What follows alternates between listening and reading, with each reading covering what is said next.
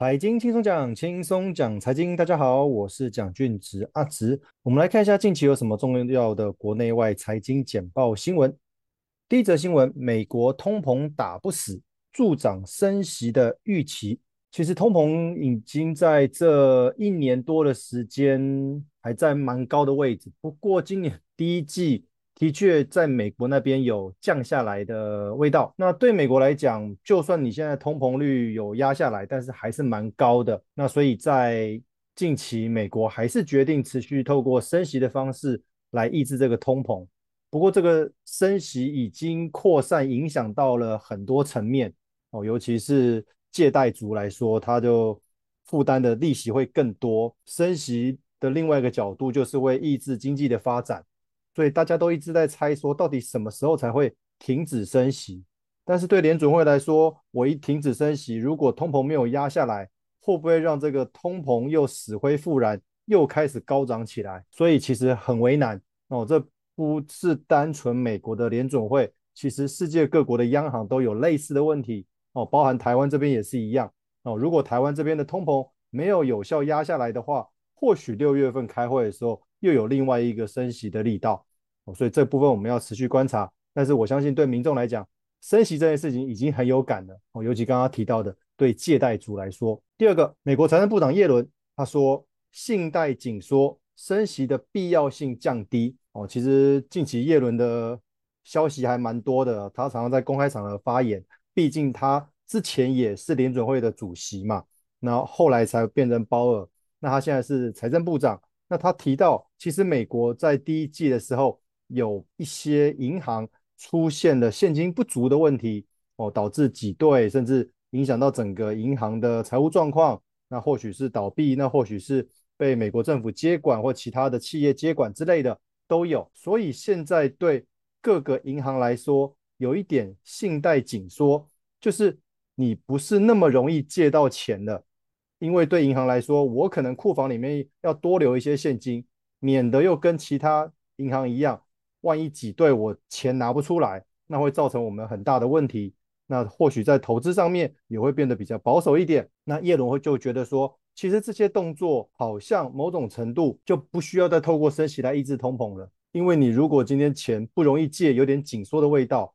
那市场上面流动的资金就没有那么多。或许另外一个方面来思考，它也能顺便压抑这个通膨的力道。哦，但是实际上怎么样不知道。不过现在。美国的银行来说，它已经没有像过去之前来说那么的宽松，那么容易把资金放出去哦。因为毕竟有这三四间公司，这三四间的银行出了问题嘛，哦，还是要需要调整一下他们的政策。第三则，耶伦又说了，他说其实经济制裁有伤及美元的地位。怎么说？无论今天美国是针对中国之前贸易战的制裁。还是针对俄罗斯现在在俄乌战争的一些制裁，其实无形中对中国和俄罗斯来讲都是蛮大的经济伤害。他们还是得活下去，还是得跟其他国家做生意哦，一定要有贸易的往来。那既然被制裁的话，他们未来在做国际贸易的时候，他们就会考虑说：你制裁我，那我不能用美元的话，那我要不要用其他货币代替？所以慢慢的，我们就会看到一些新闻说。呃，无论是中国或者是俄罗斯在跟沙特阿拉伯做石油的交易的时候，那不用美元，是不是改用人民币哦之类的？那无形中就是助长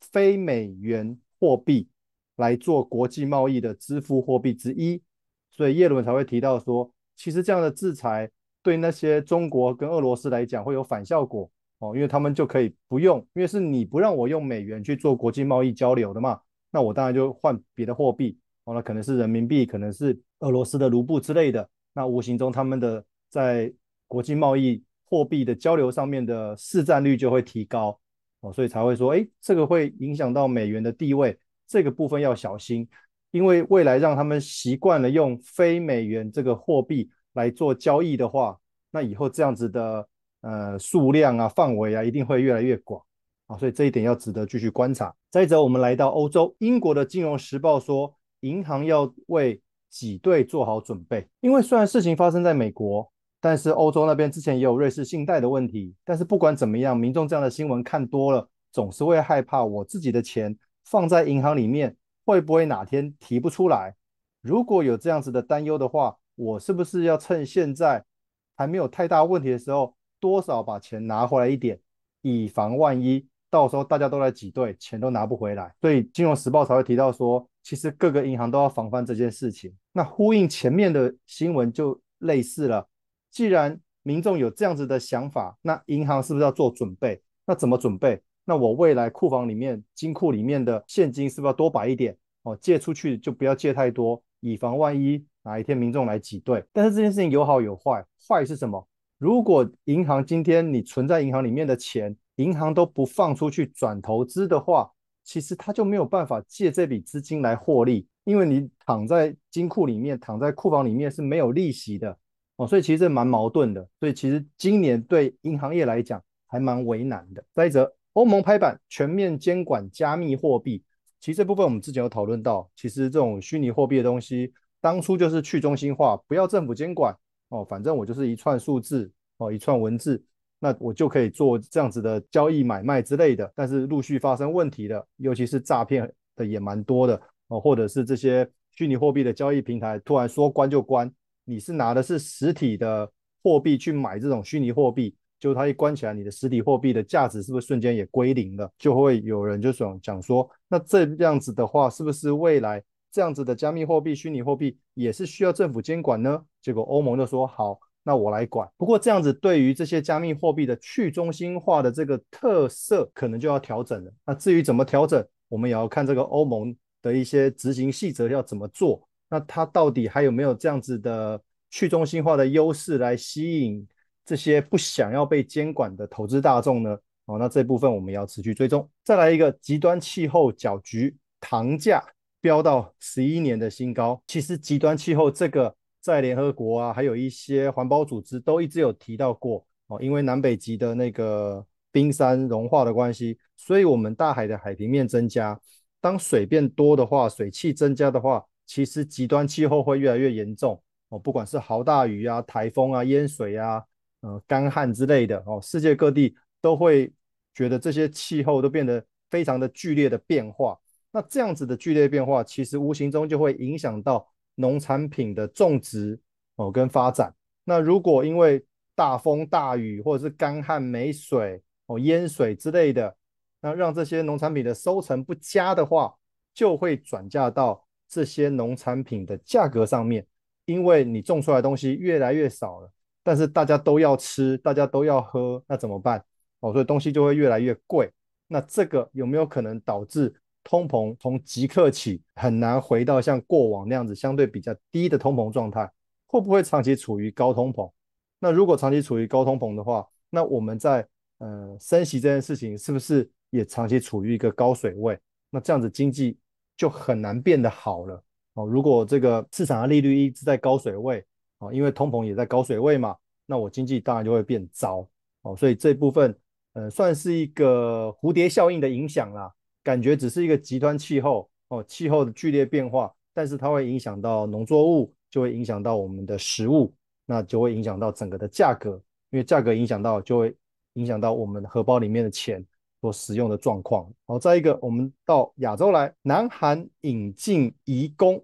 解决人口危机，其实亚洲国家，尤其是像南韩、日本、台湾，都有一样的问题，因为少子化、老年化，这样劳动力人口越来越少。或许你会觉得接下来有很多工作都可以用机器人代替，可是我们以劳力密集的产业而言，比如说盖房子这类的，哦，到目前为止你很难用机器人代替，这个还是需要劳动力的人口。那偏偏已经少子化，偏偏人口在锐减了，偏偏人。口都是高龄化了，怎么去解决这个大量需求劳动力人口的产业？那当然只好请啊，尤其像东南亚这些国家，他们有大量的人口红利，那请他们来当这边的移工哦，来协助造桥铺路啊、盖房子这些的哦。其实台湾也是有一样的问题哦。那不这么做，那不给一些诱因，或者是把这个薪水调高的话，可能没有人想做哦。其实这部分我突然联想到。跟澳洲有点像哦，澳洲很多农场哦，他都给很高的薪水，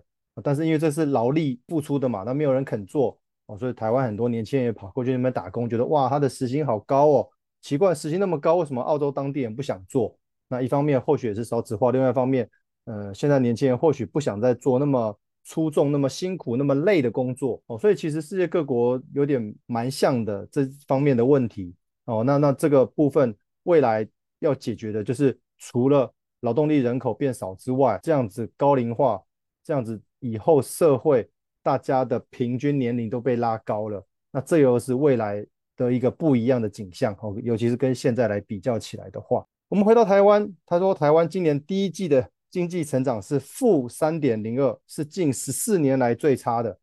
比前两三年的疫情还要来得糟糕哦哦，所以虽然我们的疫情感觉好像已经过去了，但是这个叫做后遗症。哦，我们确诊有后遗症，那经济上面在疫情趋缓之际也会有所谓的后遗症。那这个后遗症就是当初印钞票造成的通膨哦，那人口结构的改变，那刚刚讲的农产品的改变哦，这些全部加总在一起，造就了现在的通膨居高不下。那只好透过升息一直在压抑，那但是反效果就是经济状况不好哦，所以这边就会出现我们的经济数据其实是不好的哦。可是你也会很觉得很奇怪。可是我们的股市一直在相对高点哦，其实这个是从金融风暴，然后疫情这样子无限量印钞，然后整个热钱堆叠起来，所以其实很多国家的股市都在相对的高点哦，所以这个基本上股市跟一国的经济有点脱钩的味道了啦哦，跟过去以往有点不太一样。再来一个也是跟高龄化有关的，我们台湾的税收减少，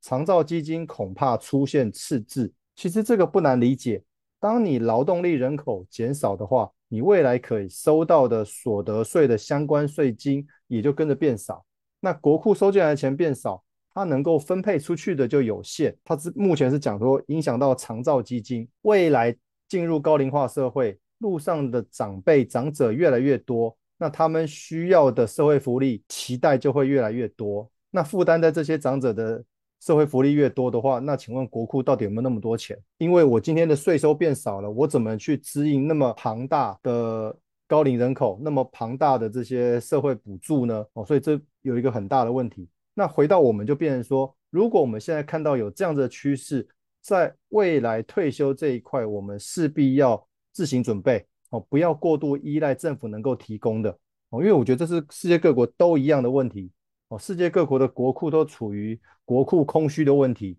哦，大家都是少子化，那老年化，那国库没有什么钱哦，尤其是这几年因为疫情的补助啊，哦纾困啊，那税收减少啊，哦，其实都一样，所以会把这个退休的年龄一直往后延，可以领的钱越来越少之类的，哈，其实都大同小异。那既然有这样子的一个趋势，那也有好多个国家已经开始执行了，那我们更要重视。我们每一个人自己未来的退休金的部位。最后一则，以房养老业务陷入低迷，银发族缩手。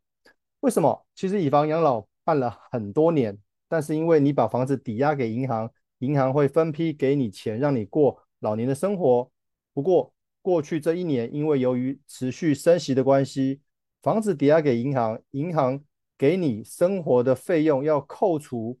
哦，因为等于是你跟他借钱嘛，那扣除这个。高涨的利率产生的利息，所以你实际上拿到来过老年生活的这个钱是变少的。那很多银发族要办这个以房养老的时候，就会思考说：如果当我每个月能够领的钱是变少的，那我要做这个动作吗？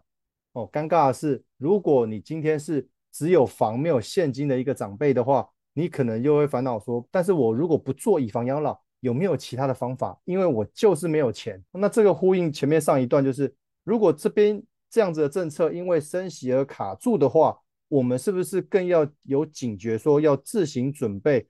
退休金这一块？哦，我讲的是现金资金的部分。哦，那如果你今天有房，那或许房子可以卖掉换小间一点。不过这都是理想值啦。哦，因为每一个人的状况不太一样。哦，那希望就是大家不要变成穷的只剩下房。哦，这然后这个房子就很难很尴尬，说我到底要以房养老，还是留房养老，还是要卖掉换小间的什么之类的哦？因为其实方法有很多哦，各位有机会的话可以上网找一下。但无论如何，其实这个退休规划这件事情，现在已经变成是一个显学了。不要等到你的退休前夕才在烦恼说我钱哪里来哦，那个时候就或许已经为时已晚。以上就是近期。哦，财经先生讲的内容跟各位分享，谢谢。